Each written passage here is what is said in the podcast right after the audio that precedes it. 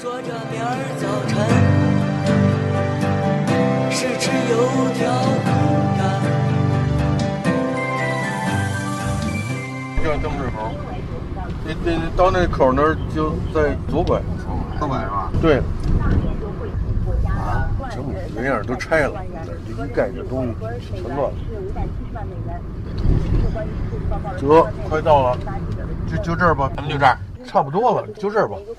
那就咱们这儿这儿下。嗯下吧，行，那您再给我往前等我走深一这点吧。好嘞，行。嗯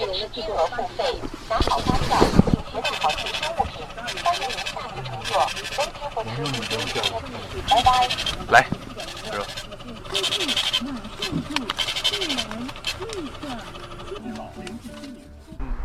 您好，请问那个幺六六中在什么地方啊呀、幺六六在旁边通武家道，旁边通古家道。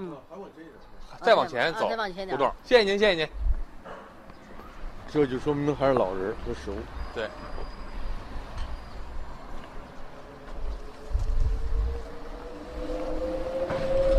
幺六六中就原来的教会学校，解放前有名的贝满中学，再往前就东四，就这儿。就这儿，这儿就是咱们的今天要找的通府夹道。对，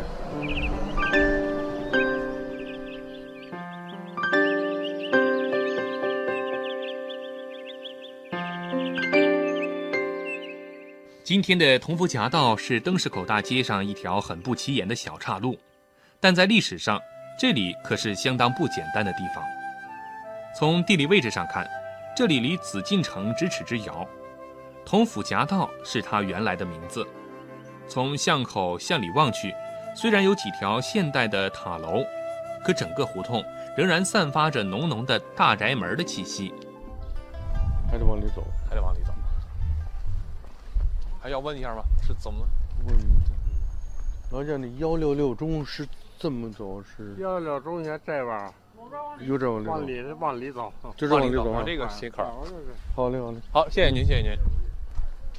现在都变了哈，是。跟原来不一样了。这就现在小楼了往里走的这地儿就是同府夹道，啊，这咱们再往前走，呃就这儿，哎，这这就往前往里走就是这同就是同府已经是同府夹夹道道，开了，这已经进学校了吧？进来了，那就不对，不能进，不能进啊，还得往那边走。都给截住了。当天的采访让我们颇感意外，好端端的一条胡同，你却怎么也找不到它的踪影了。几经周折，我们终于找到了幺六六中学的传达室。在哪儿？可是，通过传达室工作人员的介绍，又让我们此次的采访行程蒙上了一层阴影。进的就就得进进这儿了。现在这地方是施工呢，什么都没有家道，你怎么看啊？啊。这这夹道这这家这道这不这节就就是家道吗？同福家道吗？不是这那得经过幺六六中的正门那啊，没有了，那早就取消了。过不去了对，多少年就没了。啊。不是，我上次来这不是还能能走过的看现那在都没，没他那了不是后来那正门那改旅馆，没有旅馆了。这招待所。这一直就不不通了啊，不能过了啊，不通了。他这好不是好几个学校嘛？啊，就都给挡上了。啊，那我要看同府夹道，我怎么我在哪看呢？那我具体的忘了。哎，那这点是不是幺六六是啊，现在都搬走了，已经施工，现在都施工的，啥啥都没有了。啊？学校还没开啊，没有的都搬别处了。啊？哎，那你们那学校前门那点儿那院儿还能看吗？呃，应该看不了这个具体的，我也不太清楚。麒麟碑胡同位于张自忠路北面，炒豆胡同东边。这条胡同里的麒麟碑，本是明朝嘉靖年间武将裘鸾府宅门前影壁上镶嵌着的一块雕刻有麒麟的汉白玉石碑。清末民初，在一次道路施工当中，这块被埋在地下数百年之久的麒麟碑终于重见天日，并且被移到了有关文物单位收藏。这里将是我们今天胡同之旅的第二站。坐着北京的出租车，看着车窗外不断向后位移的街景，我意识到，现在的北京已经是一个国际化的大都市了。像我们今天这样为寻找而找寻胡同的人，行已经很少见了。就这项，这就是中四副产区院。这点是东东四嗯哎，副副产，啊行，那咱们靠边儿。十块，好嘞，哎，小的十块，谢谢您。哎，没事。好嘞，行，谢谢您。咱们到了，是吧？是这点儿也是一保护的四合院儿。啊现在呢，好像给前头拆了，后头院儿据说还没拆。这个四合院的楼是老楼吧？不是应该不是，应该不盖楼啊，啊，这你看，你看这个是他要盖，他已经要盖楼了嗯啊，。对，这已经是准备要拆了啊不是，他已经前两年拆完了，啊而且现在正在争议，就是说大家的意见不让盖楼，不让他盖，现在没没法办了，因为这这明明是应该保护的院子。哎，就这点就是麒麟门胡同啊，就在就在妇产医院的旁边的胡同。然后得问问问问问问人儿，不不对，不对不对不对了，对，那咱们问前面那个店家，我问问问他们，老一点人。对，你麒麟门胡同不就在这儿吗？就是旁边这这不这不是修了堵了吗？给堵上了对，你得走那那边儿，这边儿它是修房子堵啊！这不是那个那个那妇产医院，对啊那儿就是麒麟门胡对同，对，那我进进不去了，去不去了？给堵上了得。从那边进了。那那那胡同试试，你试试，那牌子还有吧？应该，孩子应当是有，就就在白墙这儿。哎，是我记得，对，谢好，谢谢您，石班，这又修了，他堵上了。那我们要想进怎么进呢？他不说那边能进吗？你问那院那一路能走？哎，师傅，我问一下，那个我们去那个旁边胡同麒麟碑胡同，嗯我我们怎么过去啊？我们从这儿能过去吗？这儿过不去，这嗯儿出不去，这儿出不去。那麒麟碑胡同怎么个走？啊往前走有个小胡同能过去是吧？大概多远呢？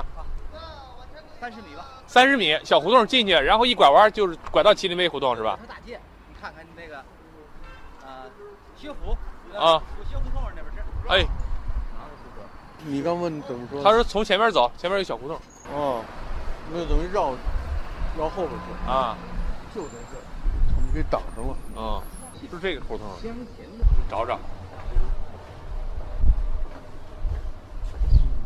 他说也不远，刚才那个工地上师傅说三十米。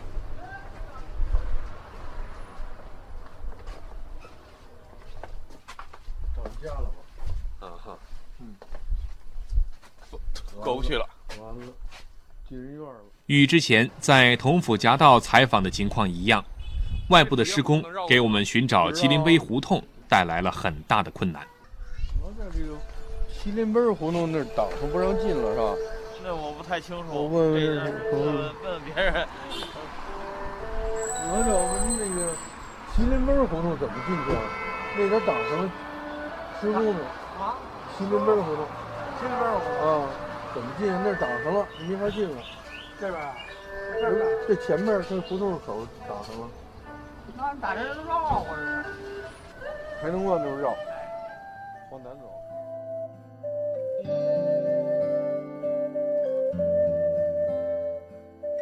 经过多次询问，我们终于找到了麒麟碑胡同的南口。进入这条窄窄的胡同，完全不能想象，仅仅一墙之隔就是叮当嘈杂的工地，而胡同里面却出奇的安静。也许这条古老的胡同已经厌倦了人们对它肆意改造，想要抓紧时间享受着美好的时光吧。现在咱们走到这个是宽街儿的北边，嗯，就是东城区这个宽街儿北边呢，这个是原来的妇产医院，妇产医院呢现在正在施工，这妇产医院旁边这胡同，你看这牌子，嗯，就是麒麟奔儿胡同。啊，这麒麟奔儿胡同，这北京人所说的奔儿啊，就是实际是那杯杯的儿音是吧？嗯就叫麒麟奔儿。实际这个胡同为什么能够叫这个名字呢？它就因为这胡同里头有一个真正有块碑，有一块石头刻的雕刻，嗯，上头中间是那个古代的传说中的麒麟，麒麒麟啊是一啊种吉吉祥物动物。这个碑呢，原来就在这胡同里头，这路北了。现在这不是都施工，给围起来了就是胡同都漏了是吧？这里头现在井早就就没有就填了是吧？嗯，